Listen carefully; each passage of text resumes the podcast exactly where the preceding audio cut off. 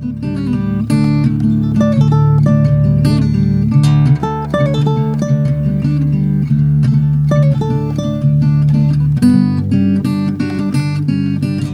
bad because it's on. Whoa. I already hit the button. The button's been pressed. It, it's been pressed. This thing can't. There's no this, tra- going back now. this train has left the station. Welcome to the Duke and Duchess podcast. Welcome. My name's Chad. I'm Liz. Yes, you are. Still. shuffling papers. All right, so welcome to episode nine. And in episode nine, we are going to cover off on chapters 84 through 92, uh, which is the end, actually through the epilogue. So, which is the end of The Name of the Wind. Dun dun dun. The entire book, all done. So, we'll go ahead and we'll cover all through those sections. And then what we're going to talk about next week, because we always talk about that here, is next week we're actually going to put together sort of like a review of the whole book, a couple of other things that we want to talk about, so we can really just concentrate on these chapters this time, and then kind of get back and do more of an overall summary of of the whole book and predictions, and we can review the predictions and talk about some other things that we want to talk about. Bitch about Denna a little more. You got to. One more time. It's got to happen. You got to get it in. I hear she dies in the first chapter of the next book. All right, so we'll talk about our spoiler, spoiler policy real quick, and that is very simpler. Simply, that I have not read these books, so we ain't going to spoil anything. At least not through the end of the Name of the Wind. So Right. So, spoilers for The Name of the Wind. Everything is fair game at this point. correct, but Um, no wise man's fear Correct. or the novellas. Correct. Um, So don't talk about it. don't talk about it. Don't do it. All right, so we'll go ahead and we'll get started talking about chapters 84 through 92. I'll, I'll give a kind of a quick synopsis of what happens in these chapters here. And, you know, really where it starts out is um, with Kvothe finding Denna and then running into his buddies. And then while he's talking to his buddies, Ambrose comes up, steals his lute, smashes it, and then Kvothe, I know it was pretty bad, terrible, right? Can you Quote- tell I'm my eyes are widening in Right. anger? Kvothe uh, calls the name of the wind, um, and then as a result of his malfeasance, uh, he and Ambrose are called onto the horns, where he is promptly expelled and then reinstated and promoted, because that's what always happens to Kvothe. Um, and then Auri takes him down below the um, down into the Underthing, where he manages to find a secret way into the archives, but not before we have an interlude uh, back in the quote present day unquote where a demon zombie slash possessed person comes in and wreaks terrible havoc. Um, and then at the end of it it ends with bast threatening chronicler. So, quite a bit a lot of stuff going on in these couple of chapters. Yeah, I mean, it's the end of the book, so you would think it would be fairly plot heavy. And there's really not a lot of denouement in this. It's just kind of it just kind of rolls on through. So, so what is your before we get into the chapters, going through chapter by chapter? What's your overall impression of the end of the book? Do you feel like loose ends were tied up? Uh, are you excited for the next book? I mean, what what's your impression overall? I'm excited for the next book. I certainly think that it had its own nice narrative arc. It definitely did not wrap everything up, but I would not expect it to because it's the first part of a trilogy. Right. So that's not really a problem for me. I think um, some of the stakes in here were very personal, but they weren't necessarily these, you know, epic world changing consequence type things that are going on. And then there's still a lot of mystery left uh, in terms of why did demons keep attacking this inn, you know, and different things like that, right? So um, I would say the ending overall was good. I don't think it was amazing, but I think it was like completely in context with what was going on. I don't. I, I try to refrain from judging books one and two of a series on the basis of their endings. Every once in a while, you get one that has an amazing ending, and it's like, all right, cool. You know, like I felt like the the ending of the uh, the Eyes of the World, the first book of Wheel of the Time, Wheel of Time, had a pretty amazing ending. You know, as you know parts of a, a series would go.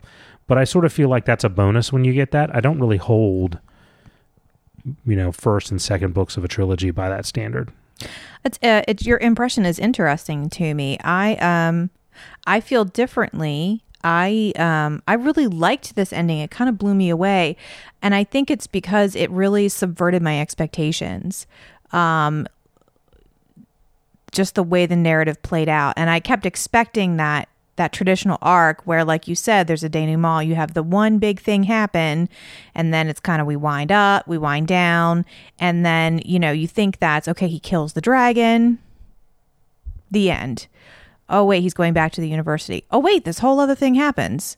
Oh wait he actually learns the name of the wind and then this whole other thing happens with this demon i mean it just you just it it just keeps you off balance a little bit and i kind of like that.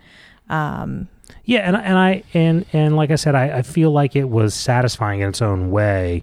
I agree with you that it definitely plays with the traditional idea of what a fantasy epic ending would be, and and I enjoyed it. I, I mean, but again, I wasn't blown away by it. I thought it was, I thought it was solid, and I thought it was emotionally consistent with the overall storyline.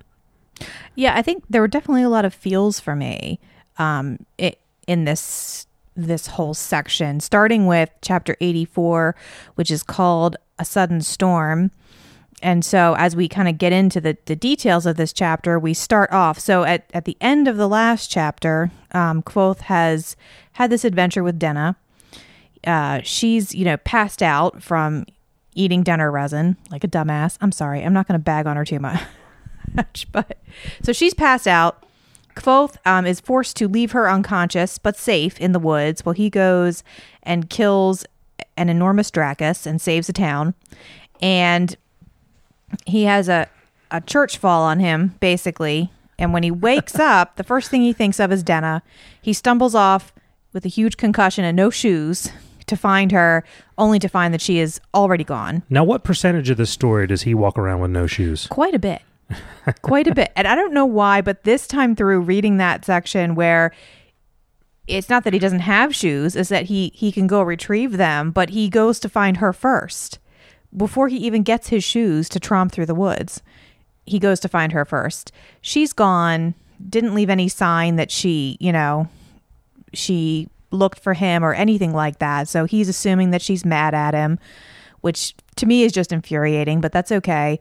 Anyway, he goes back to the university, and um, that's where we are at the beginning of this chapter. And at the beginning of this chapter, boom, he just runs into her. And this is the this is the part that I Do you need a moment? I have to angry breathe. Like you know how when I get really really mad at our kids, I I talk in a British accent. this part of the book makes me think in a British accent. wow. Well, I just think things sound nicer in a British accent, so You can know. say horrible, horrible things in a British accent, and it's all right. it takes the edge off. Okay. But that's Work how for Spike and Buffy.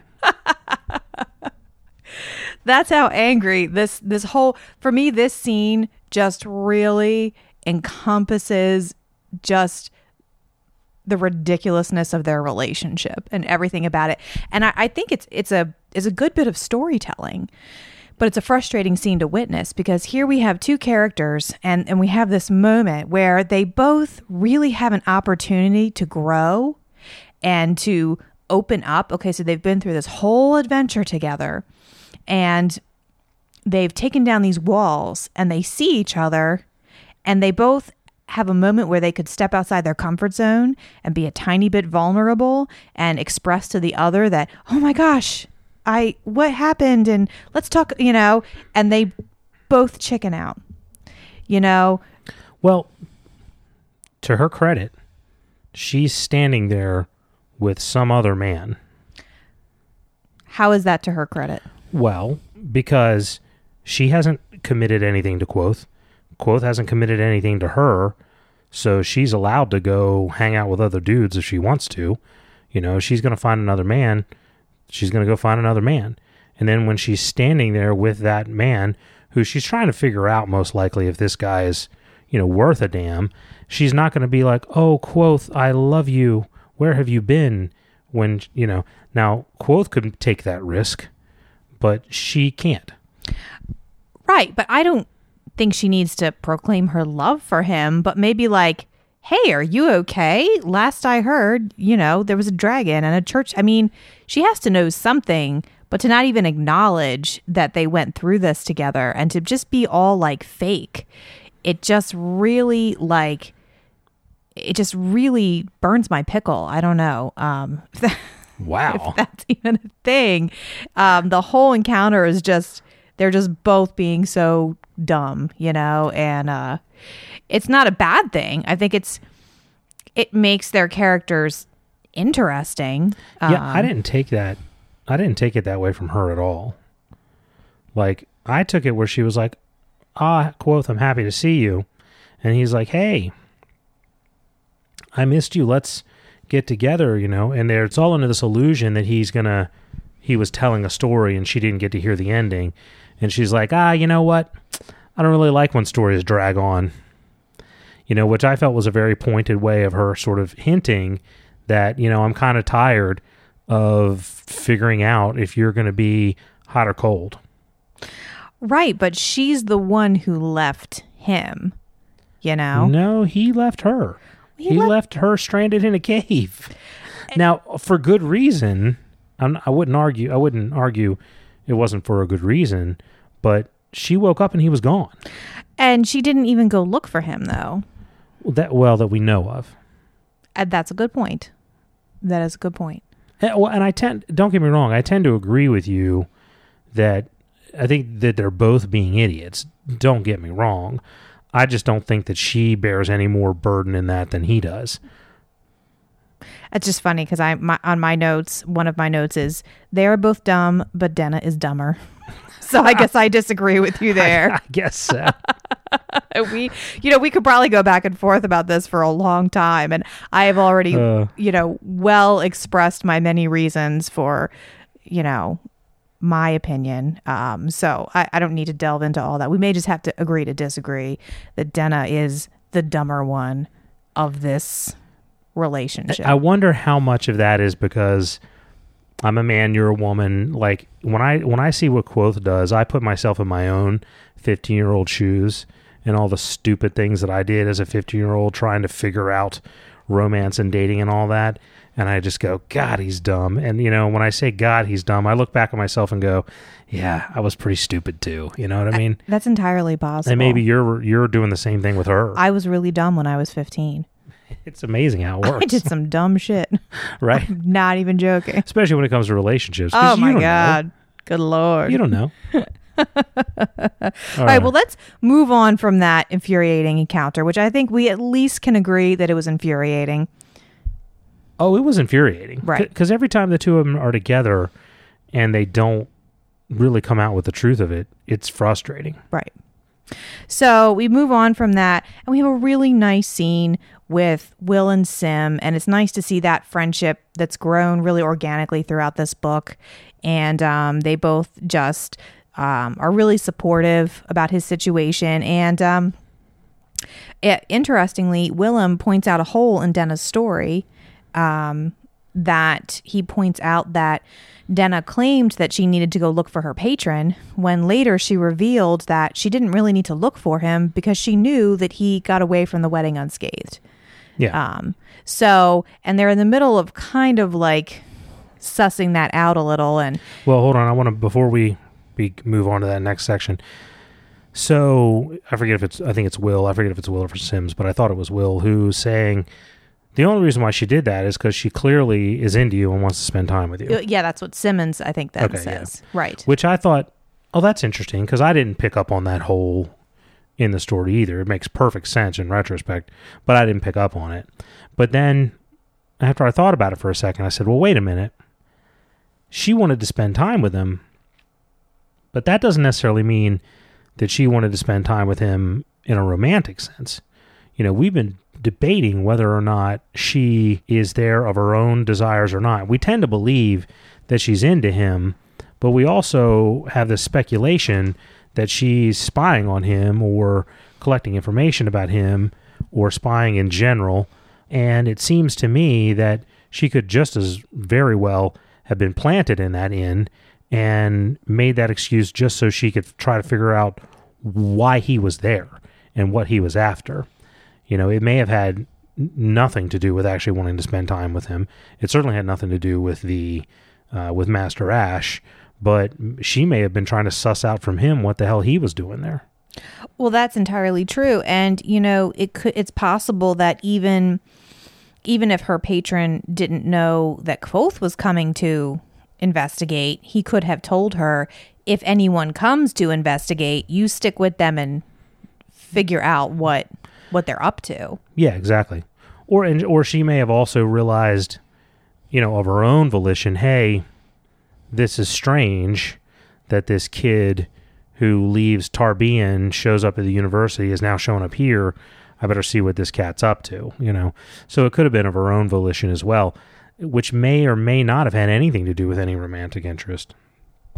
Uh, yeah, there's a lot of possibilities here, and and I don't we don't ever get these questions answered in this book anyway, and um, but it's it's an interesting speculation to kind of put a pin in there, um, and they also uh, Will and Sim start talking about Fela and the fact that she obviously has the hots for Kvothe, Sure, she does. absolutely, and uh, but they're interrupted by they're they're beginning to scheme getting him together with her when um Ambrose comes along and scoops up Kvothe's lute.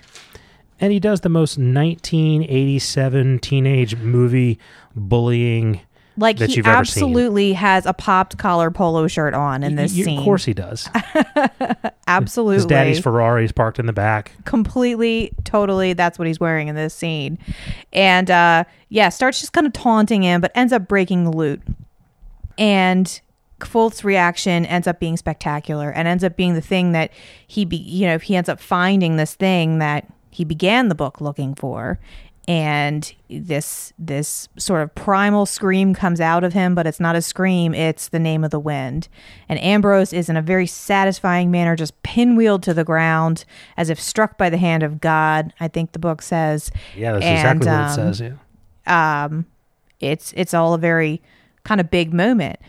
And again, coming down from this this whole killing the Draccus thing, and then to have another huge kind of um, narrative point happen like this, it's it's just a really interesting Well, bit of this storytelling. that was much more satisfying to me than killing the Draccus, because you know that slaying of the dragon, so to speak, was so so very much a tongue-in-cheek sort of like not really slaying the dragon that you know it kind of downplayed and robbed its own thunder you know at every at every chance that it could. Right. you know and that's and that's okay. It was still enjoyable and still interesting to read. And by the way still dangerous as hell even though it wasn't you know a you know quote fire breathing dragon that you know we would typically think of. It's still dangerous as hell right? Right. um but you know the way the narrative is put together it really does everything it can to downplay it. But this was truly spectacular and the Draccus sort of comes out of from goddamn nowhere like and doesn't have anything to do with anything else in the book Right. you know so the idea that slaying the dragon was at all any sort of you know i don't know what's the word i'm looking for climax Right. you know just makes no sense because it doesn't relate to anything else in the book Right. But we've been talking about the name of the wind since chapter three Yep. and it's the you know it's the titular line right it's the name of the book and so that's a big deal you know this is much much more satisfying to me than all that crap with the Draccus Absolutely. I'm sorry, you said titular. it's a, it's a good word Oh, okay. That's cool. Um, so, um, so Kvothe calls the name of the wind, and then he goes into some kind of weird waking trance, yeah just basically freaks the hell out. he goes catatonic Thankfully, yeah. uh, Will and Sim are there, and they take him to Kilvin, and um, Elodin sweeps in, and um, he he steadies Kvothe eventually by you know, looking deep into his eyes, and he and he says, makes him say a word. I thought he was going to make out with him. right. He didn't look at me. He looked through me. He looked through him. He saw his heart. He felt his lungs and stuff. His lungs too. Yeah. And uh, and he and he has Kvothe say Erlef Seti, and then um, he speaks to him, and then the storm stills. So that's just all very kind of interesting. And, and I was wondering what what like what was your take on that? What did you think was kind of going on there when you read that? With the whole catatonic state, Right. honestly, I just figured he was overwhelmed by what he had done, or it was sort of the come down from using a power he'd never used before. I didn't really think a whole lot of it. Um, and Elodin explains to him what it is, and so I just sort of went with with it. I didn't really, I didn't huge, I didn't put a huge amount of effort into thinking about it. I, I think, and he does explain most of it. But I, the question that I was left with was, what does he whisper t- to him, and does he whisper Kvothe's true name, or or what? What is that? There's some kind of power there that, you know, the the way the magical system in this book has worked so far has been like laying out one thing, but there's a deeper, more powerful thing behind it. And then you learn about that thing, and oh, wait, there's a deeper, even more powerful thing behind that.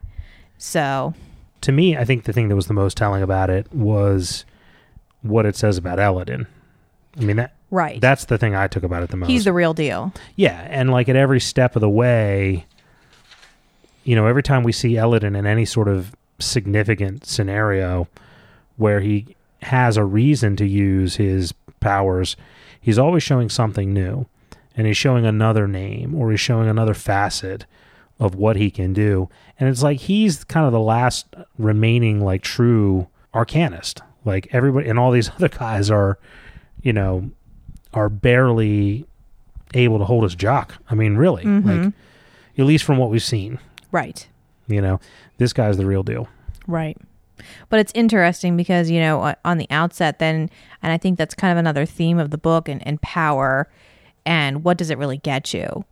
You know, he has all this power, but he's he's barely hanging on to sanity and barely able to function around other people. He's walking Yeah. around barefoot with a a rope holding up his pants and um you know, can't even really have real conversations or, or relationships with other people. And on the other hand, you have Ben, who we meet in the beginning of the book, who doesn't have nearly the power that Elodin does, but he still knows the name of the wind and still can do all these amazing things. And yet he spends a, a huge chunk of his life living hand to mouth. Right. Right. Well, I don't know. He's got that sweet brewery now. Well, now. I mean, he didn't start there. Do you wish I had a sweet brewery when you married me? At the yeah, at the time, yeah, absolutely. the hell kind of a question is that? Of course I did. Okay. Moving on to chapter 85, which is called Hands Against Me. And of course, that's referencing the, the vote that's taken um, among the masters. Um, so Kvothe um, starts off spending 18 hours behind the doors of sleep. And I thought it was really interesting that this phrase comes back because um, he used this to describe his coping mechanism to deal with the trauma of his parents' deaths. Back in like chapter six or something. like that. Yeah, that. way back way back when he talked about the doors of sleep being being a way that we cope with trauma. And so the fact that it's used to reference he- this event just shows you how profoundly it affected him. But he sacks out for 18 hours. He wakes up and is almost immediately called up on the horns for malfeasance. I mean, one thing you have to say about the justice system here at the university, it's swift, definitely. it's efficient. So Kvothe um, is prepared this time around, and he and he's studied the the rule book a little bit. So he he fires back and accuses Ambrose of theft, destruction of property, conduct becoming a member of the Arcanum, and it kind of goes back and forth a little bit. Master Hemme is a dick, of course. Yeah. Kvothe tries to get Ambrose expelled, but really like. It's pretty ballsy of him because he's trying to get him expelled for basically for mocking him. And Yeah. it's kind of that's kind of rich but um yeah he tries to get him expelled for being petty But it's, I mean, but it shows again his skill set and just his level of intelligence because mm-hmm. it's really only because he read that, really got a good sense of it, you know, took the initiative to do it, and then had the foresight to levy counter charges against him that it goes the way that it does. Right. You know, if he walked in there like anybody else with his tail tucked between his legs, it, sounds like he most likely would not have been expelled, but he would have gotten lashes and that's it. You know, he'd have walked nothing positive would have come out of it. Right. Well, and he comes darn close to getting Ambrose expelled. Correct. Yeah. You know, one more vote, and and he would have, and he was kind of surprised at that. But um, instead, he gets expelled. Dun Dun, dun. dun, Except, psych, Not really. not really. So chapter eighty six starts. It's called the fire itself. So he's expelled. Oh no, my life's over. We go to chapter 86, and then it's, you know, we're going to take a vote to reinstate him. That caused me to think, okay, what's really going on here? Because we talked about how how he he's in the beginning he talks about I'm Kvothe, I did all these things, I burned down the town of Trebon, I got expelled from the university before mm-hmm. you know, at an age where most people aren't even admitted to the university and I'm like, okay, is all that just a red herring? I mean, did mm-hmm. you know, is is that what he means? He got expelled. Mm-hmm. And then he, you know, in the following breath got unexpelled Right. is you know and i this whole time i'm holding out that you know he's going to burn down the town of Trebon and i'm holding out that he's going to get expelled from the university. And i'm like you lying sack of shit. This is not at all what like But that's one of our themes. you're right. It- it which is. is. the truth you know and the, how many layers there are to the truth and to the stories that we tell.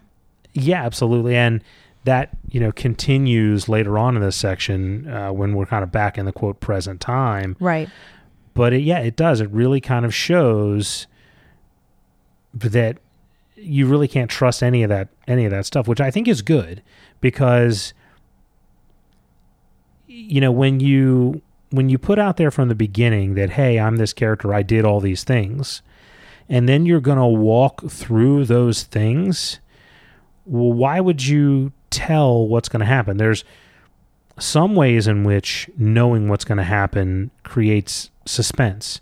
And I think this whole time, all the stuff that's been going on with the university, I'm like, all right, when's he going to get expelled? When's he going to get expelled? When's he going to get expelled? That creates a certain amount of tension and suspension, or uh, suspense, rather. And he could, by the way, still get expelled from the university. We know he has to leave, and it's not of his own choice.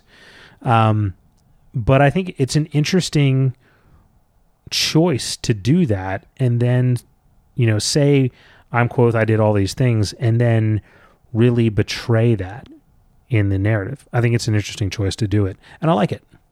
Right and, and again i i feel like in that that beginning section where he is throwing out there these are the things that people s- and i feel like he's saying these are the things people say about me. You may have heard of me. Yeah correct. I'm Kvothe i did i did all of this and but then here's the story behind the stories so he's not expelled um, Elodin steps up and sp- sponsors him. Not only that, but he's admitted to the Arcanum.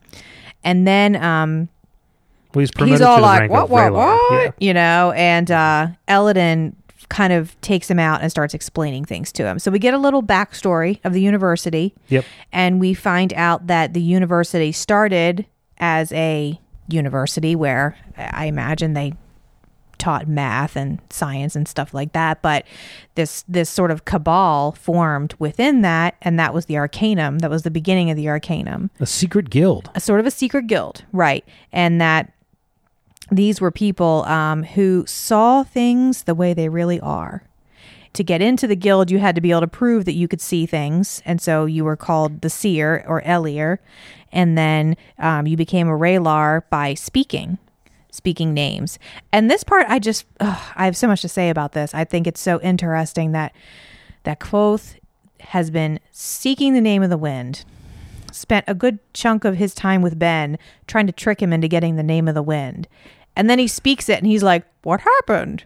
I cannot understand. You know, he's like, what? You know, and um, so he spoke Well, and if it. Ben if Ben had written it out and taught him how to pronounce, you know, it wouldn't have mattered. Exactly. Exactly. And and he wouldn't have been able to even explain it to him. So Elodin I know the name of the wind. explains W- lay it on me. It's Jeff.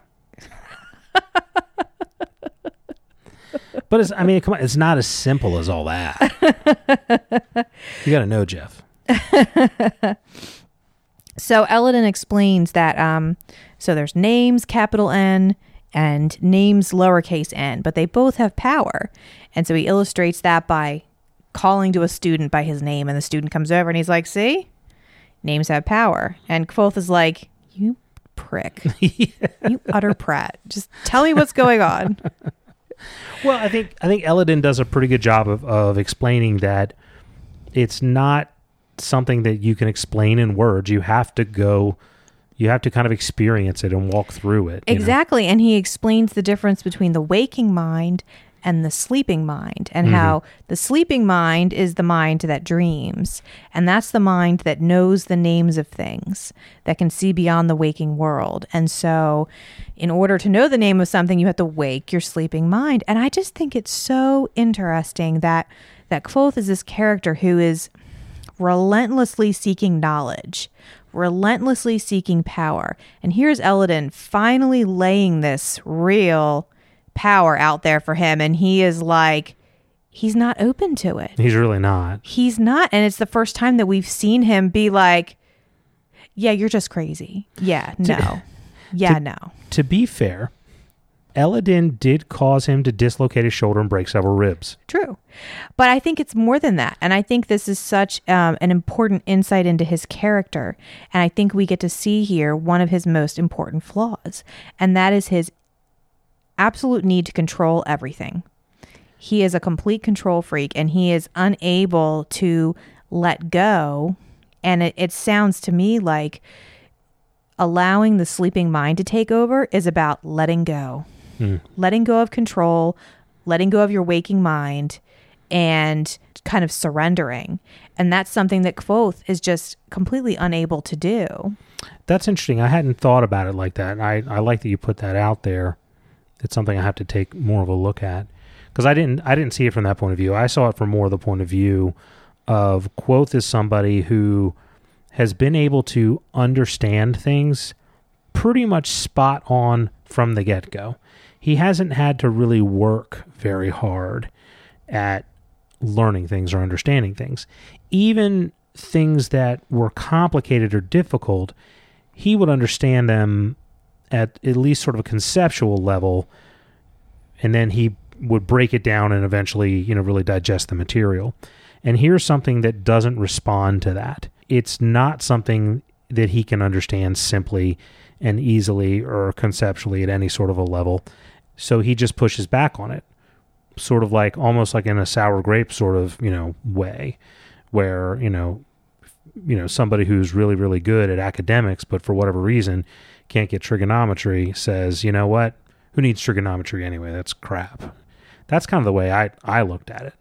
Well, and I think that you're also correct in your assessment. And I think that those two um, perceptions are kind of sides of the same coin, you know, and, and both aspects of this character. So he is someone who is um, used to approaching problems in the same way, you know, and he is. Um, relies on his intellect. He knows he's the smartest person in the room, basically any room that he walks into, and he's comfortable with that. He's in charge, you know. And I think um, it would make it makes sense. You know, this is someone who um, lost his parents early in a traumatic, spectacular event, and then lived on the streets and went through some really brutal times and is now, you know, living by the skin of his teeth. And so he's always had to be in control. He's always had to be in charge.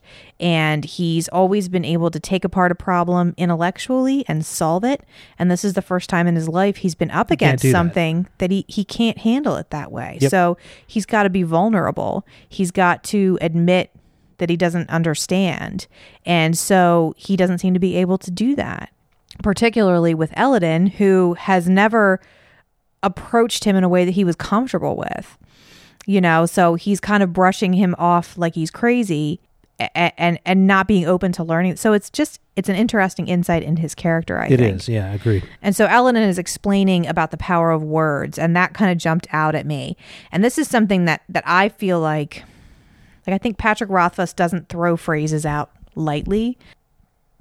You know, um, he well he says you know talks about the word blue and how you can't explain blue, but look there it is. Mm-hmm. You know, so to me that makes sense. But Kvothe is just like what He Doesn't want to hear you know but he says that words are pale shadows of forgotten names but they still have power um, so I, I just think that's interesting again it's another hint at how much has been lost as far as the magical system of this world um, but he also says and these phrases jumped out there are seven words that will make a person love you it's not the first time we've heard that Nope.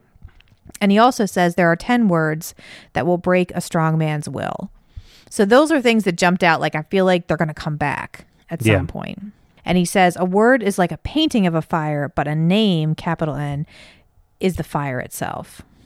And Kvothe is just basically so then at the beginning of the next chapter, chapter 87, boldness is Kvothe basically saying, Yeah, he's cracked. Yep. He is completely crazy Yeah. and and he's he's uh, as he continues throughout the chapter talking about Elodin, it's very disparaging.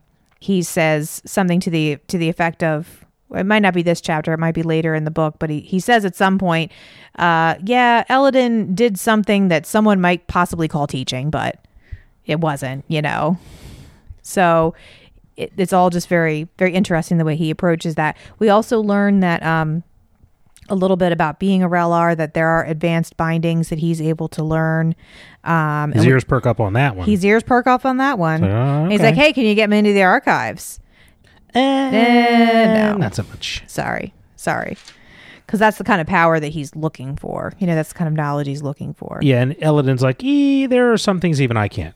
Exactly. I can't do. exactly but um so so again he's he's kind of shut himself off from exploring this um because he can't accept letting go of his waking mind that's too too frightening for him but um so he's he's talking to will and sim at the beginning of this next chapter and telling them how mad elodin is sim doesn't want to hear him complain because he just got paid two span of silver for breaking ambrose's arm yeah, exactly. really don't want to hear about how terrible your luck is. and it's just um a- again i always say this one of my favorite just aspects of the series has been his relationships with with will and sim and with auri ari yes. Yeah, agreed. um and i think you just really see uh, one of the best sides of this character in those interactions and he has then he has a, a very sweet interaction with her as well and they exchange honey wine and a wooden ring and um at the bottom of the bottle of the honey wine is a question I I just love the way that they interact and the little games that they play with each other. It's it's it's one of my favorite parts of the book. It's just adorable. Yeah, I I agree. And I think that there's there's I think there's a lot of symbolism in their relationship that is going to come back at some point. Yeah, I think Auri's going to play a bigger part in things later. That's my take. I, I'm thinking about going through and like writing down, and maybe I'll put this on the website, like a little chart of the- all the gifts that they exchange. That's a great idea. That when you started to say it, I was like, "Oh, that write out all the gifts and all the little metaphors that they use Right. inside of all the gifts, and right. and and see if it leads to anything. I mean, it may just it may be nothing, but but heaps and heaps of sweetness piled on top of each other. But it could be one of those things where there are clues hidden inside of it that we just haven't picked up on yet. Yeah, I think I'm going to do that. That's a great idea. I, I, love, love making charts. um, so Auri um, takes Kvothe into the Underthing and makes a cute little joke. I love all the phrases she uses to describe the Underthing. Yes, yes, and um, and I actually have like a little chart in my book about that as well. Another chart. Um, so yes, I, I agree as well. Um, and, and in this chapter, she takes him through the gray 12 and, um, through bottom, uh, which it, it just starts to give you a hint that the Underthing is more than just a series of pipes and tunnels. And I suspected that from the beginning, Right. which is not to put some sort of praise on my prognostication abilities Right. because it's pretty obvious that, Right. that that's meant to be a mystery that will come up later.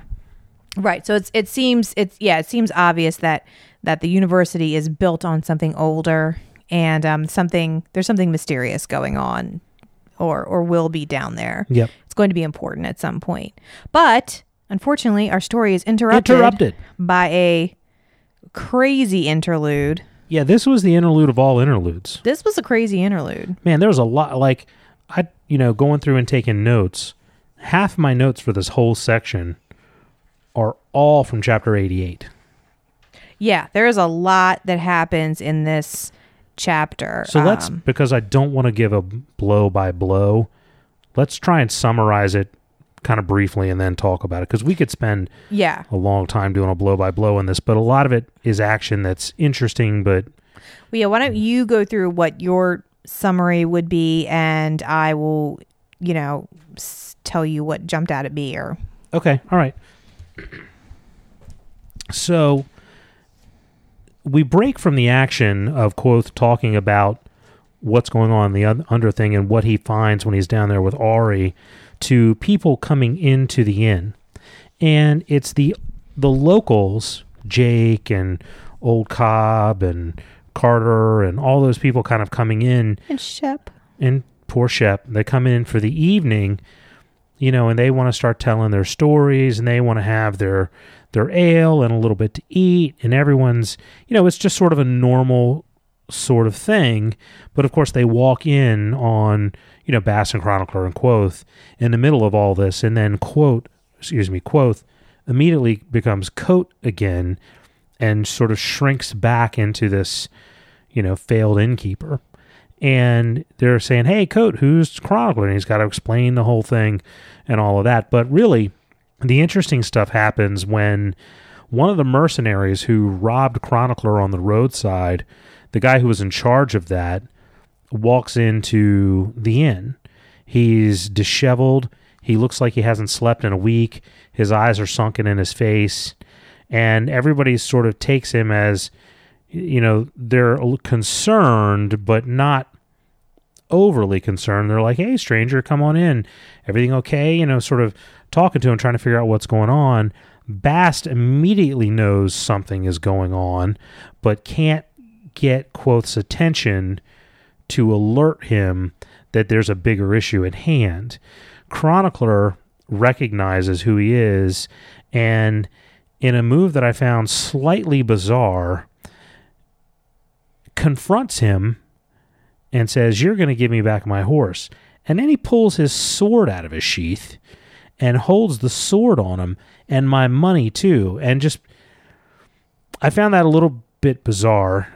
I don't want to say it's out of character for Chronicler, however, because he is the one who slammed the iron down on the bar with Bast. So I can't say that he doesn't at times have a hot head.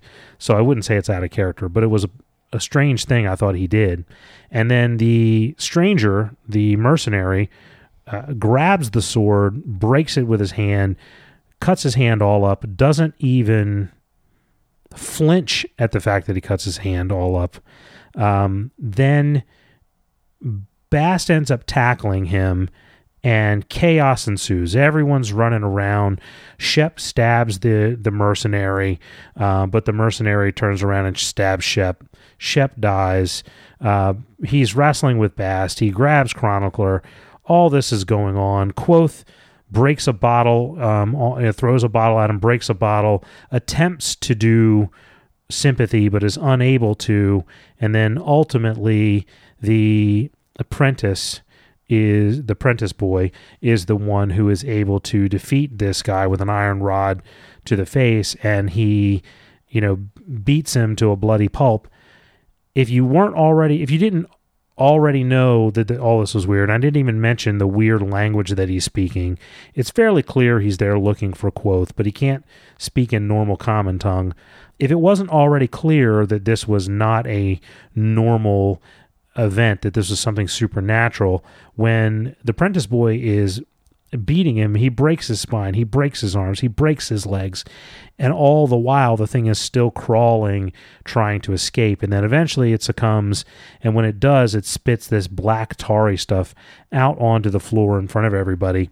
That's when everybody, the the constable, the the priest, everybody in town kind of show up and they're you know, they're trying to figure out what it was, and they come down to the conclusion that it was somebody who was crazy on denner resin. All these rumors fly, but eventually everybody goes home with kind of their own version of the story. They all sort of pack up and leave, everybody except for the Prentice boy, whose name is Aaron. And he, when everybody else is gone, he kind of goes to Kvothe and he says, it wasn't denner resin. It it was a demon, wasn't it? And Bast and Chronicler trying to talk him around, and Kvothe was like, "No, it was a demon. That's what it was."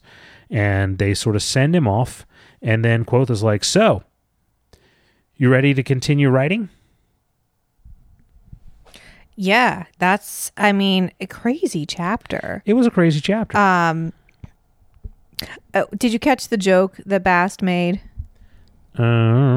Uh, so what this was just one of my favorite parts and every time I, I chuckle when so so Kote uh, comes up with a pretty quick cover for why Chronicler is there and what he's doing, and Bast and Chronicler fall right into this ruse that Chronicler is writing Bast's will. his will, yeah, yeah. And and Bast says loudly, "And I leave my best pair of boots and whichever pants may fit him to my employer."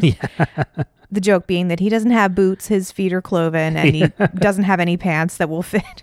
yeah. coat. So I don't know. I just I like the the joshing back and forth I of their that. I totally miss that. So of their good catch. relationship. Just like it just shows you it's a, it's a deeper relationship. You know. Yeah, Um, absolutely. the fact that they joke back and forth like that. Well, the other part that I kind of missed is prior to this knucklehead walking in and tearing the bar apart, they're going back and forth and they're telling stories of Kvothe, you know, Yes. and they're talking about, oh, Kvothe did this. No, that's not what it was. Kvothe did this. And it just kind of speaks to the thing we were talking about earlier that, you know, the legend of Kvothe is not necessarily the, the truth of it. And I I love this bit of storytelling because here now at the end of the novel, we get like this now we've all heard all the real stories. So we kind of open the book with a, a sort of him throwing out there, you may have heard of me, I did this and this and that. Okay, then we kind of get these real stories and now we get another rundown. So I have a little list here of, of the stories that they throw out there. And it's interesting to kind of look at them in the context of the story that Kvothe has just told us. So he gets paid to go to the university. He gets paid gold, a diamond as big as a, a knuckle, and a horse in full tack. Okay. So we know the truth behind that.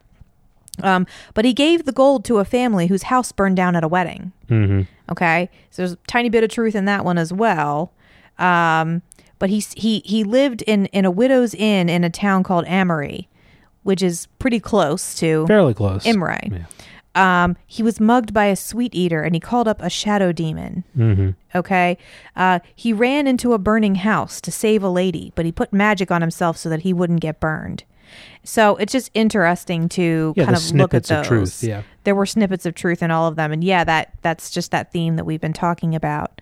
Um, and so another thing that jumped out to me while the the mercenary was talking and i was kind of i know that um, patrick rothfuss you know the the words and the language and the names are very important so i kind of was looking at what the mercenary says and if i could pick out anything that looked familiar Good, good on you, because I read the words, but I, I didn't I really nothing popped out at me that looked familiar except that two of the words were capitalized as though they might be names.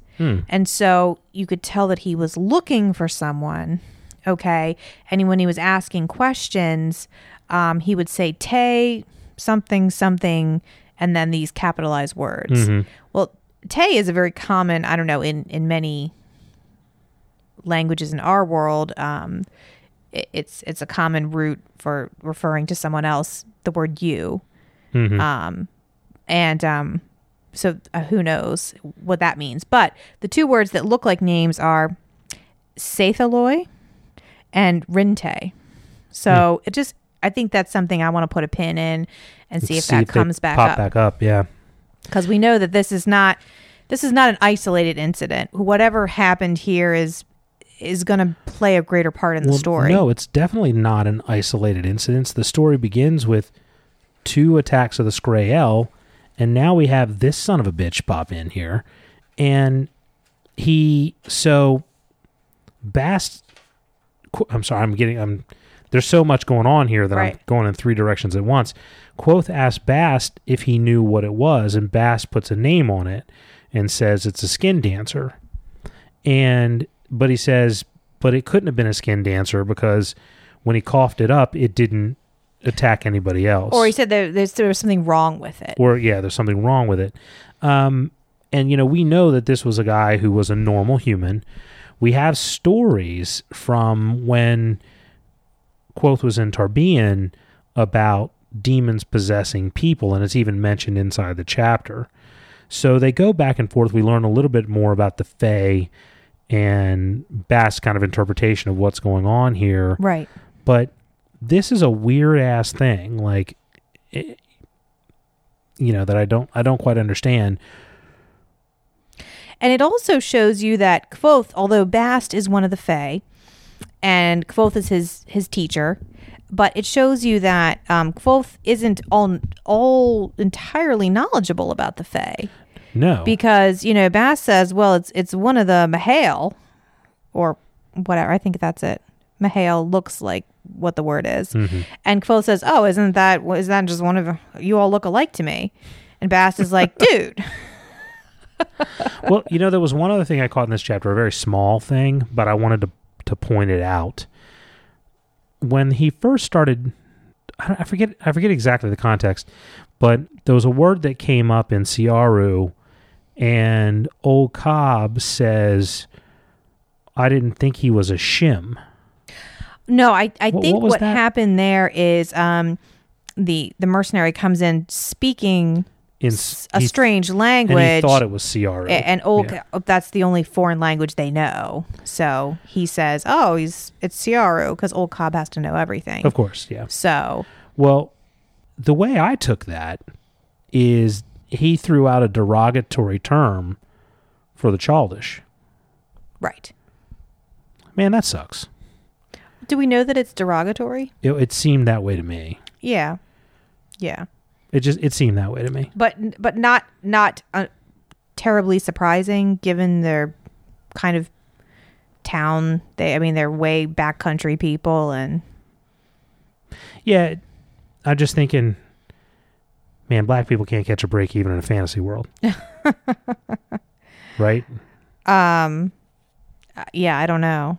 I mean, it's hard. I, mean, this is a to town. know. This is a town where the Smith's apprentice, whose parents came from like three towns away, is ostracized for being the Ranish boy. Like, you know, I, I don't know if that that's indicative of what it's like in the world, or this is just a town where outsiders are aliens. Basically, they might as well be from Pluto yeah, you know, uh, from all the way over there.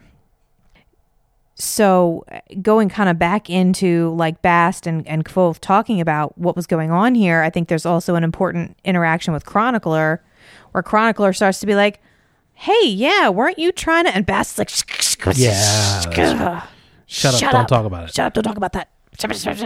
Yeah, we learn more about that later. A- and we do and and he and he and he causes him some pain in his shoulder and and uh is like now let's get back to the story Chapter 89. chapter 89 take it away we start off this chapter by Kvothe getting whipped. And it's pretty much a repeat performance of what he did the first time. He takes it doesn't say it explicitly, but it says repeat performance. So seems like he takes the null route. He doesn't bleed. He walks out because he still can't show any weakness. He goes, he gets stitched up um, by Mola.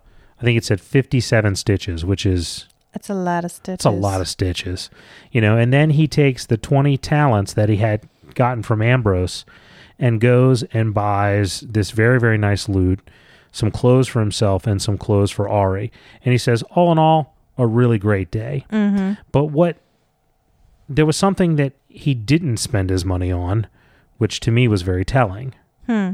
and that was he didn't pay off his four talent t- debt to Devi. yes he did you just gotta read that again Really? Yeah, I'm looking at the page right now. It says, um, I spent Ambrose's money on an extraordinarily fine lute, two nice sets of used clothing for me, a small bottle of my own blood, and a nice warm new dress for Auri. Ah, I missed that. Yes. Well, it's easy to miss. That'd be easy to miss. Good So pickup. yes, he he paid off his debt, got himself a lute. Well, good because that would have been stupid. That would have been super stupid. Absolutely. And that, and I and I read it twice and missed it. mm-hmm. Now the second time I read through is when I'm taking. I read once for just for my own, and then I go back and I read again to take notes. But when I read to take notes, I skim. Right. So I missed Right. it the second time too. So um, I'm glad you pointed that out because I was like, that is really dumb Right. to have that much money when you don't know when you're going to get money again and not pay that debt off. But okay, Yeah. I'm glad I'm glad to hear that. Okay. Yep. So, and then we get into chapter 90. And in this one, he goes back into the Underthing with Auri and he works his way into the belows, which after quite a bit of, of going back and forth with Auri and kind of a cute little interlude of him trying to figure out why it's called belows and then eventually he figures that he, he picks up on the air currents in there and he thinks it's belows and she and eventually she leads him to it means billows but that's just the way it kind of comes off of her tongue And I thought this interaction was very interesting the way that Auri is obviously knowledgeable about names. So, like she says, you know, he asks her, "Why do you call this the belows?" And she says, "Well, that's its name. You call things by their names. That's what names are for." You know, and and then when he says blows, she says, "Oh, that's part of the name." So, you getting there yeah, yeah. I, you know, my my impression of Auri is that she like naming is had something to do with why she cracked why she cracked. Uh, yeah, I kind of thought that as well. So here they, you know, they continue, and then he says that on the air he gets a the scent of leather and dust, and immediately I was like, okay, well, that's how we're getting in the archives, then. Right. You know, and he finds a way. You know, he's got to crawl through an incredibly tight space, but he does manage to find a way. Almost womb like, yeah, almost birth canal ish, almost as if bursts forth. he- very metaphorically in into the archives and then he um, he runs in the middle of the night covered in dirt scratched up knocks on Fela's door late at night and uh, you know he's there for his booty call but uh but there'll be no booty But by booty, he means he's got a favorite ass. library books. exactly That's what- because that's what nerds are really into Exactly. like yeah Show yeah, me yeah, your yeah. books, baby. yeah yeah yeah yeah yeah whatever can we talk about the library pretty awesome. So you know, but of course he has to. You know, he is a sixteen-year-old boy, so he he does describe you know what seeing you know Fela in her nightshirt does to him. Bed sheet Or that's right, she had to wrap a bed sheet wrapped around her, in a bed so she sleeps in the nude, which is good to know. It's good to know. And apparently he can get into the girls' dorm. So and, and has never had a reason to do this before. no, not at all. Um, and uh, so she agrees that she is going to skip class and meet him Meet a friend. meet a friend. That's right. Uh, tomorrow in the in the archives because he can't he can't tell her it's him, Right. You know, because for obvious reasons. And so we skip ahead to that meeting with a friend, and of course it's Kvothe. And you know she's like, "What are you doing here? You know you're gonna get us expelled." He's, "Oh, you're crazy." And then they talk for a while, and she sort of gives him a big like he he says I really thought this place would be better organized. I can't find anything I'm looking for. And then she gives him a huge kind of lecture on, oh, okay, like it's so easy to organize it. How would you do it? And just lays out this whole problem of just how impossible it is to actually categorize the I think she says it's almost like 750,000 books or something absurd like that that are Mhm. in that are in the archives. So that's um that's really sort of how that chapter ends. And so we also kind of see um, that Kvothe's end game, his end goal of getting into the archives, is not going to be the sort of uh, catch easy all answer solution. Why can't I use words right now? Do you know what I'm saying? see, yeah. It's not going to be as easy to get answers as he thought. He jumped over this huge hurdle, and there's another hurdle in front of him. Yeah, which is that you can, you know, you can walk into the archives, not so easily, but you can get into the archives, but that doesn't mean that you're going to find the information that you're looking for, especially if what we suspect is true, which is that somebody is deliberately hiding the information. Yes. However, she does say that there are whole chunks of books, like like whole libraries, Like hundreds of thousands. hundreds of thousands of books that have effectively been lost through just miscategorization. Categorization. Now, what that means exactly, we don't know. It could be that the answers he's looking for are in there. You know, maybe they've scrubbed through and pulled everything out of all the books, but not the lost books, or uh, who knows? We don't really know. But th- again, I don't think that's said for nothing. So we file that away and, and see if that comes back up again. Right. All right, and then we get into chapter 91. And chapter 91 really is sort of another montage sort of chapter where he talks about the rest of his term. He talks about the time he spends in the archives. This is where he says Elodin, you know, did something that resembled teaching periodically. You know, makes that kind of offhand Right. comment. Yes, Yeah. that's where that Mhm. comment is. And then he also talks about how he started to be able to find Denna more often, particularly as the weather got colder, and that all the while she had her many, you know, uh, man friends that she had hanging out with her, and they would, you know, they would come. He would get to know them. They, you know, hated him, and it just sort of goes on and on about how this continues to happen. That she she won't say anything to him. He won't say anything to her. Will and Sims try to give him advice, but he he just wants to be her friend. He tells them, you know, even though we all know that's complete and total BS. And ultimately, once again, nothing comes of it. You know, I think at this point we're squarely in the friend zone. And it seems at one point he's talking with Will and Sims, and he's talking to him, and I forget what this area is, but it's what they call it, but it's where the wind, you know, can take something out of a courtyard, and depending on what exit it takes, The questioning hall. the questioning hall, yeah, gives you sort of the answer. And he takes Denna's note and throws it out there, and it just swirls around and ultimately doesn't go anywhere at all. So eh, yeah, I I thought that part was so like poignant and excellent. And I I really like the the interaction that Kvothe has with Sim before this, where they're talking about Denna, really helps me honestly like her character a little more because um, we find out that Sim doesn't actually like her very much, and that really He calls her cruel. none of his friends like her. Yeah. They don't get what he sees in her. They're like, yeah, I mean, she's she's, all right. You know, she's you know, she's charming, she's pretty, like, but we don't get why you're turning yourself inside out over this one. So for me, and I and I've told you before that part of the problem I have with Denna is the that she reminds me of this trope of the the all perfect girl that uh, just everybody is in love with all the time and she never does anything wrong and like she just isn't like a real person. So this gives you a little glimmer of insight that okay, no, that's not what's going on here. That's, That's just what's going who on she in is. mind. Exactly. That's who she is to him. And I mean, that being said, if all of your friends hate someone that you feel like you're in love with, you know, you just have to like just got to ask yourself are they right? Maybe they know something you don't know. Maybe they but I I love this line when he's talking about he he thinks she's cruel and Kvothe is like, "Oh no, she's just like a act of nature. She can't help it. She can't help herself." And and uh, you know, she's not wicked or me but he says, "Denna is not wicked. She's cruel." Because um she's like like a like an act of nature. And she says he says Kvothe says Denna is not wicked or mean or spiteful. She's cruel.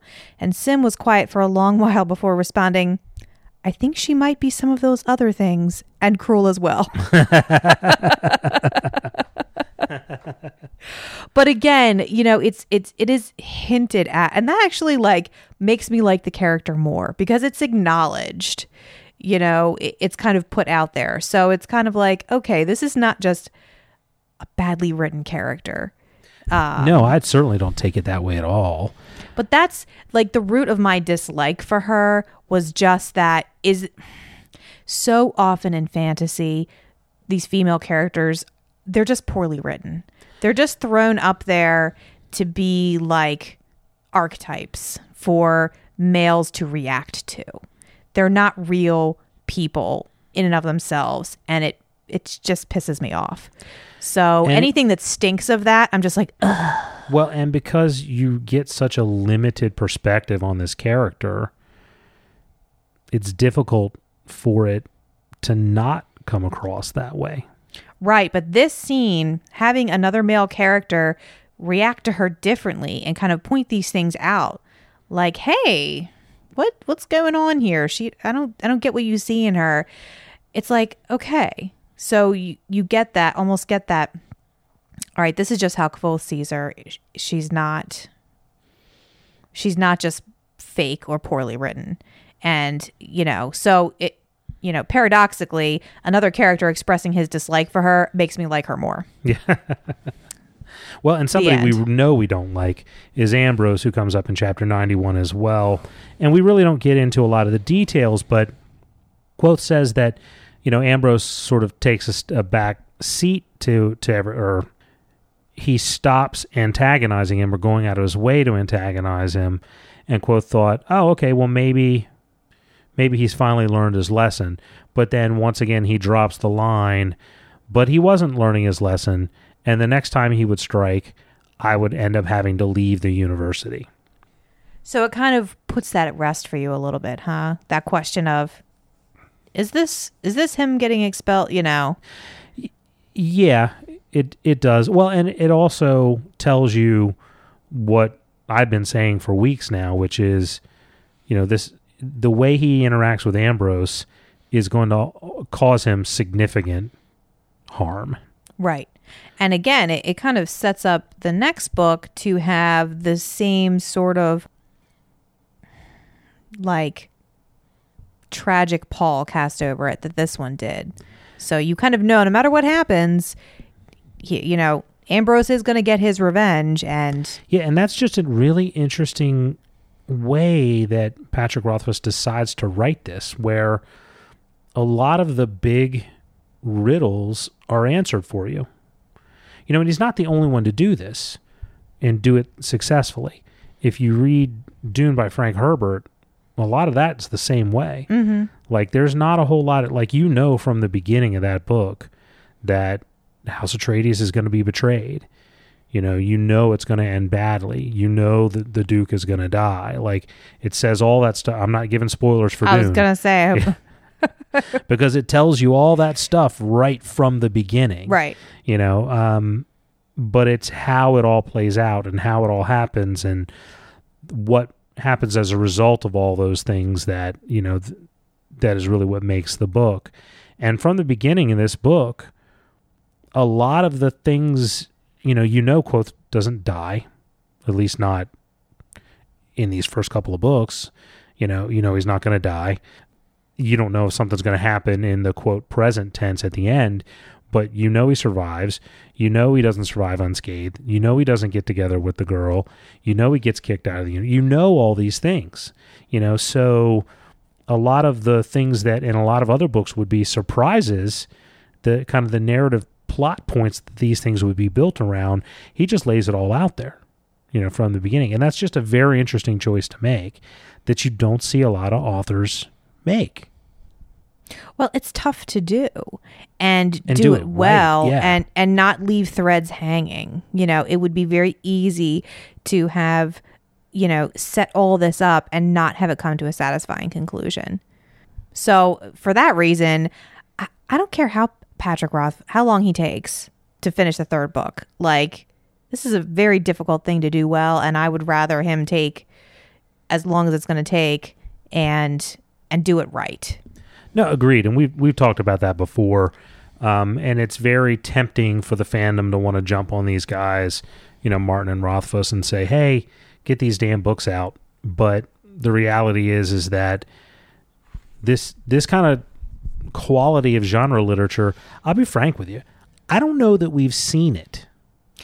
Yeah, and you know, Patrick Rothfuss, we've talked about this before as well. I don't know if it was on the podcast or in our kitchen, but it was we've talked about how he hasn't really he doesn't have the same option that George R. R. Martin does in in well, I'll just stretch this into another book. He Yeah. he's set it up very neatly to really be a trilogy. And it's got to be a trilogy because he's got day 1, day 2, day 3. Now, whether or not that was a wise choice, I don't know. I mean, it's brilliant though. It's brilliant. I mean, and I I understand why sometimes books get split into two or oh, I can't finish, but it's a little frustrating when that happens as well. Yeah. You know, when it happened with Wheel of Time, I mean, it had to. Obviously, the last book got split into three books. Um, but um, you know, that's because the previous five books before that Covered were, nothing. were, were just really needed to be just hacked apart and The editing wasn't all that great. edited down to one book really Yeah. so anyway i'm getting off track but either way um i i look forward to this being a really satisfying conclusion whenever the third book comes out Yeah, and I, I I'll say it again. I really think that we're in kind of a golden age of writing when it comes to fantasy literature. Yeah. and it's it's we we love the classics. We love the Lord of the Rings and all of that, but from a quality of writing and character standpoint, I don't know that we've had anything this good in in these genres. You know, when you look at some of the stuff that we've got coming out now, I mean, it's really it's pretty remarkable. So again, if they take if they take another 10 years to write the books, who cares if what you get is is going to really be as phenomenal as we think it's going to be? Let them take their time. All right, so chapter 92. So we come back into an interlude and this is when they're sort of wrapping up and closing up for the night. And it's, you know, good night John boy, good night Sarah Jane, you know, whatever.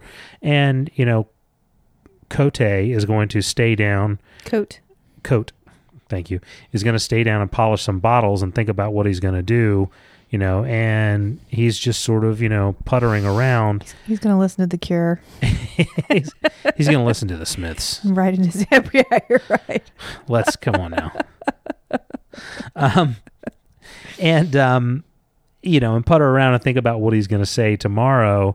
And chronicler's going to go up to bed shove the dresser in front of the door. But he's the only one who is really properly intimidated by what the hell just happened in this inn. And like kvothe and bast are just like well i guess it's time to go to bed. And i'm sitting here going are you insane? This is now the third time we've had some sort of demonic creature attack.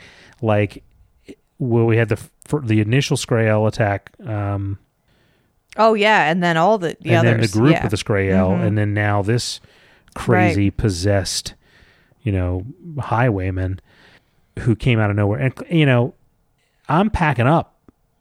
I'm gone.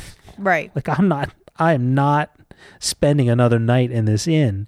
You know, and Chronicler's the only one who's taking it with any real reverence. You know. But you know, we still see, and, and and that reminded me of something I wanted to mention when you were talking before about Chronicler when the mercenary came in, and, and you felt that that felt a little out of place the way that he reacted, and I I didn't agree with that. I felt like that's exactly what he would have done. You know, um, we look at him as maybe being kind of a meek sort of scribe, but at times we get to see that he's actually um, a, fairly strong. Uh, powerful arcanist in his own right and probably is used to himself being sort of the kind of the smartest person in the room or or the boldest person in the room.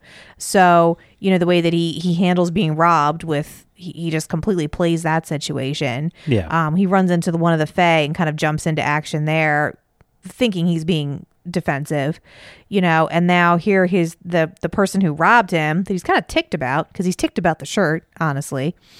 And um only for once this guy's not surrounded by his buddies with swords. He's surrounded by you know the legendary kvothe and uh, Bastius, one of the Fae, who he knows has his back. So yeah, he's gonna, you know, he's gonna try and arrest this guy.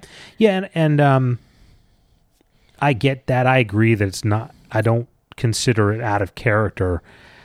It, but it still kind of, it still sort of struck me as odd. I don't know why. Maybe, Well, maybe. probably because. I'm Go sorry. ahead. No, go ahead. I was going to say probably because for us as readers, we know that this interruption is not. We know right from the get go, this is not just some scruffy mercenary. Yeah. Something's going on.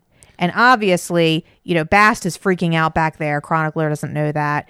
Something, something eerie is about to go down. Yeah. Um, right away, I'm like, oh, it's it's definitely a zombie. So yeah, it seems pretty stupid to try and grab the guy's sword and and challenge him.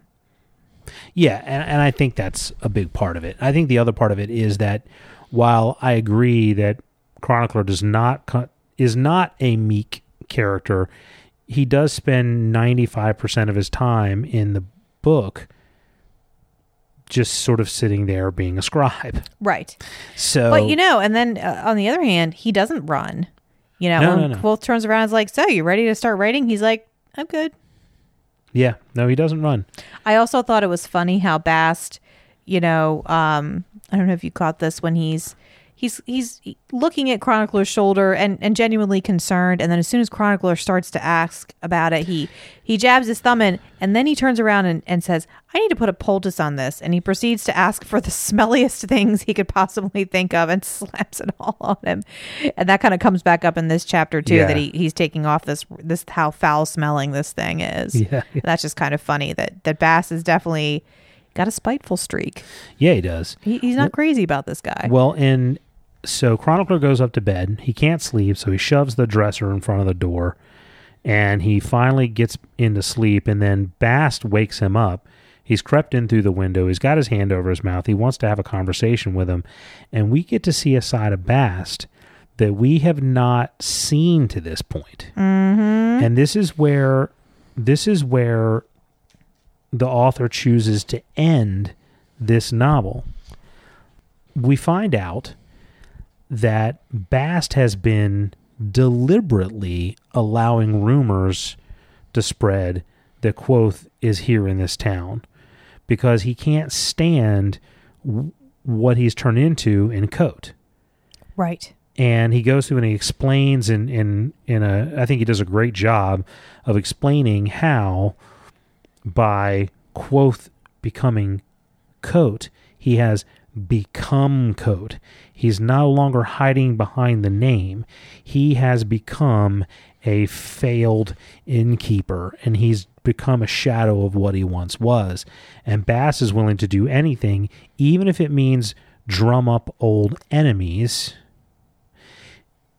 mm-hmm. to make that change. But he's mm-hmm. he he then proceeds to you know not only tell chronicler how great he is and how happy he is that he's there but then he goes and really but goes into this dark dark th- very threatening place telling chronicler he's going to use his guts to turn him into lute strings and make him play the lute while he dances in his guts like a muddy puddle i mean like just just turns on him, doesn't just he? Just completely turns on him and it sort of reminded me actually of the fairies in jonathan strange Yeah.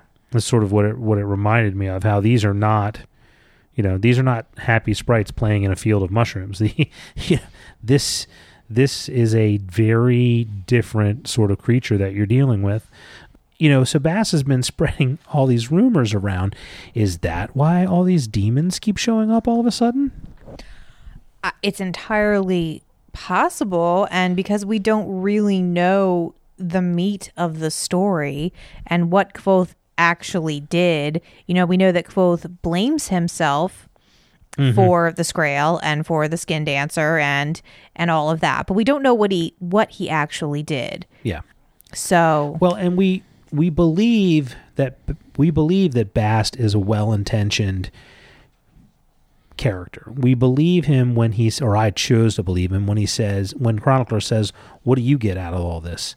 And Bast says, "I just want my Reshi back." Right. Like so, we we bel I believe that that he means that in earnest, but we don't know the relationship. Right. We don't know that that's really true. We don't know that he doesn't have some ulterior motive. I don't think he does. No, and I, I yeah, I, I had never thought of that before, but I, I think that my impression is that is that he just doesn't want him back. No, I agree. He wants him back to his former self, and he has a really um, really cool kind of analogy that is just a really nice piece of writing where he's talking about how people see us and how that shapes who we are. You know, and he talks about how you meet a, when you meet a girl, you can tell her that she's beautiful, but she won't believe you. yeah, But she'll believe that you mean it, but she won't believe it about herself. But if you show her that she's beautiful, she isn't seen as beautiful, she is beautiful seen. yeah. And that just gives me goosebumps. That was a great line. That's a great line. And that's exactly what has happened to Kvothe, who is now Kote. You know, he took on this role and and it and I I just I love the symmetry of this, how it pulls back to what I see as as, as the main theme of the book, and that is identity, what makes us who we are, and all the different things that shape us um, in into who we are. Yeah, and that's how it sort of closes out in the epilogue Yeah. with the silence in three parts. And again, the last silence and the deepest silence being Kote, who was just sitting there waiting to die. That's pretty much how it ends. Right. And so, uh, Well, so, and I'm sorry. oh no, go ahead. So the other thing I noticed in uh, chapter 89, I think it was, is 89 when the attack happens? Or is it 88 or 89. Yeah. 88, okay. Is right before Bast tackles the mercenary for the last time and the apprentice stoves his head in. The mercenary gets to Kvothe and grabs a hold of his sleeve. And Kvothe does not resist him or try and fight back Yes. he kind of like closes his eyes and sighs like he's like well he's yep.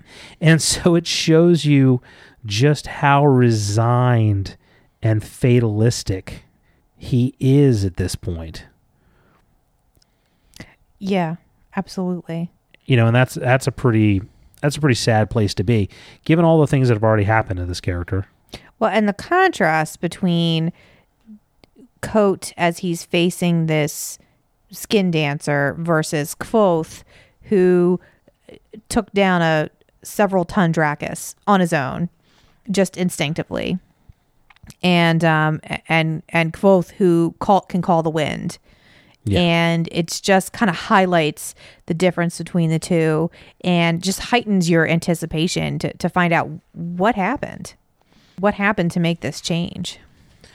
there's a lot of questions that we don't have answers to yet and I think it's it's going to be interesting to look at his, you know, because because Kvothe mentioned several times that his best moments, his moments where he was most himself, were moments where he didn't overthink things, and I think that goes back to this whole notion of the sleeping mind and the waking mind, and now we kind of get that explained but it's brought up several times so i think it's going to be important you know? And i i think that's so relevant to um to me, who is a chronic overthinker, and I think it's something that just a lot of us can relate to, you know. And I think that's going to be another really important part of his character and one of his important flaws is that he's an overthinker. He's got to think through everything, and that one of his like struggles as a character is as a person is being able to let go of stuff.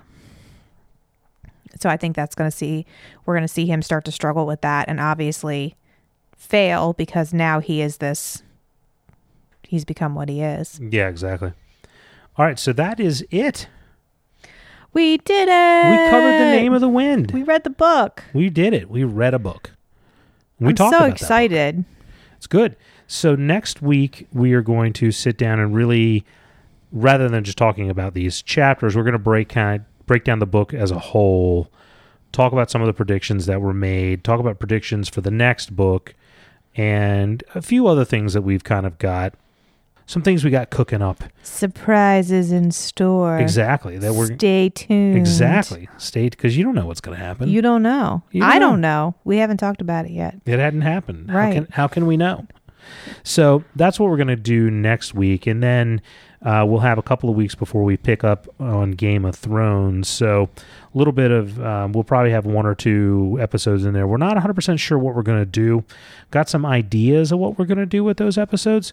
So we'll see, you know, kind of how that all plays out. But then we'll cover uh, Game of Thrones through that se- that series, and then we'll probably pick up with Wise Man's Fear when we get on the other side of it. Yes, and I and I would also tell people that by next week podcast we will have a definitive answer as to what I think we've got a like a 3 week stretch between um, finishing this book and starting talking about the Game of Thrones series. So um, next week we will lay that out what those three episodes are going to look like. Yeah, we're not slackers. We have ideas. We just haven't decided which one we're going to do yet. I'm a slacker. You're not a slacker. I I live with you. I know better than that. All right. Um. So we do have a couple of things. I'm not going to get into predictions because We'll do that next we'll week. do that next week. Yeah, we'll save that for next week. Um, I do have a couple of things I wanted to talk about, some fandom news and some interaction we had from some fans. Before I get into that, do you have anything you want to talk about? Nope. Okay. So let's talk about a little bit of fan interaction. So we had some comments on the Twitter page. Um, we had Izzy Canidi, who is at Isabella CND on Twitter, and she thought that our Denna rant in episode six was hilarious because, as the timing of it works out, that just happened to come out while we're record right, Right. before we're recording this, and uh, says that she can relate. And then See, I'm not the only one. you're not. You're not. Me not. and Sim That's right. and Isabella And Bast and Bast. and Izzy.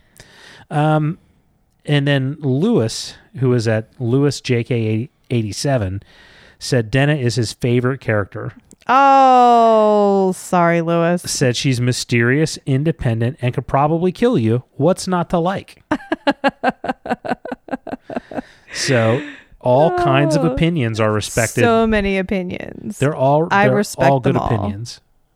They're all good opinions. That's so funny. Now we also had some really good name of the win King Killer Chronicles artwork that's come up on the Twitter page. So I just want to give a shout out to at Luma Ink. That's Luma underscore Ink. Uh, L U M A underscore I N K. And also, I'm not even going to try to pronounce it, um, but A underscore uh, DeCicco. So A underscore D E C I C C O who put out some really really cool artwork uh, that we retweeted and linked to on our Twitter. So good stuff that you should check out. So Yeah. we like our fans, and we had somebody on our Facebook page today too. I don't remember the name, so that's why I'm looking at you. Katie? Yeah.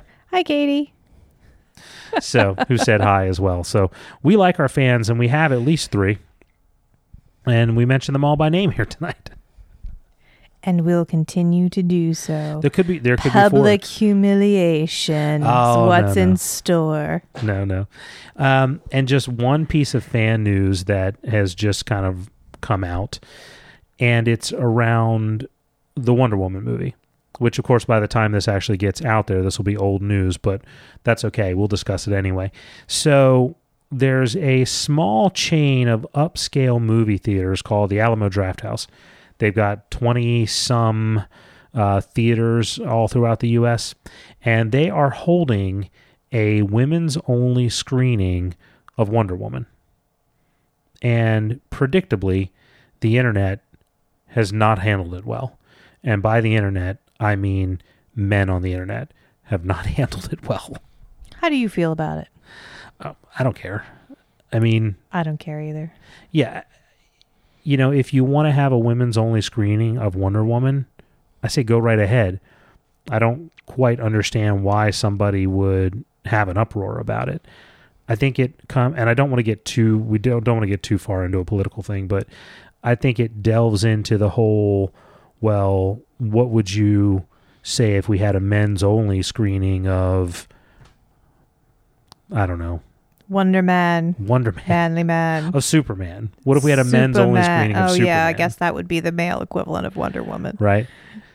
Everybody would be all up in arms about it. How come nobody's up in arms about this? You know, I I'm pretty sh- you know that's where it comes from. Well, yeah, sure. Um, the only thing that I thought about it was it seems to me like a genius marketing move because until Sure. this came up, I I didn't know what the Alamo Drafthouse was because we don't have one around here, you know. So now it you know it it's the Q rating at least for the time being for the Alamo Drafthouse is way up, um, and I tend to believe that that was not done you know, cynically with that in mind that they were doing it because that's what they wanted to do and they felt like it was the it was the right thing to do. But if they did do it with that in mind, then I say hats off to you. That's Good genius.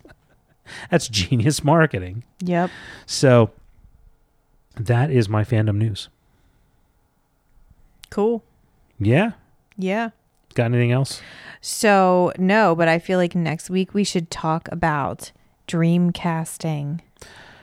The name of the wind. We should have a whole dreamcasting section, and if we were actually posting these on time, I would tell people to to send us your dreamcasts, Well, they can. and they oh, still no, they should can't. on Twitter. You're right. They can't. Why? But well, they can. It'll just be after the when after it comes we record out, it. Yeah. send us your dreamcast because I love dreamcasting, and it's exciting to think about this Absolutely. book actually being put onto film. I have some very strong feelings about this, so It'll be fun. buckle up. All right. So where can they find us? I don't. I. I always ask you that. Well, you always ask me that, but you have the paper. I don't have it written down. I don't have it written down either. I, but I have a terrible memory. Well, I actually deal with all these sites, so For I'm the one. I'm the one who knows with it. Who knows? So you can find us at the Duke and Duchess podcast.com. That is our official website. We have stuff on there. We There's do. There's stuff. There is yeah, stuff. charts and stuff. There's absolutely stuff up there. And we're getting better. We're getting better at putting stuff up there. You can also find us on Facebook at the Duke and Duchess and on Twitter at the DND podcast. And we're pretty responsive on both of those outlets. Of course, we love to get any reviews that you have on iTunes, Stitchers, or Google Play. Pimp us out. Pimp us. Also, TuneIn radio, another another avenue that's out there for you to be able to listen to the podcast. But really, the thing that really really helps us that we really want is tell somebody, tell a friend, share it on social media, link to our stuff. That's if you really want to help us get the word out. That's how you do it. That's how you do it right there. So, anything else? Nope. Thank you guys so much. We love you, and good night. Good night.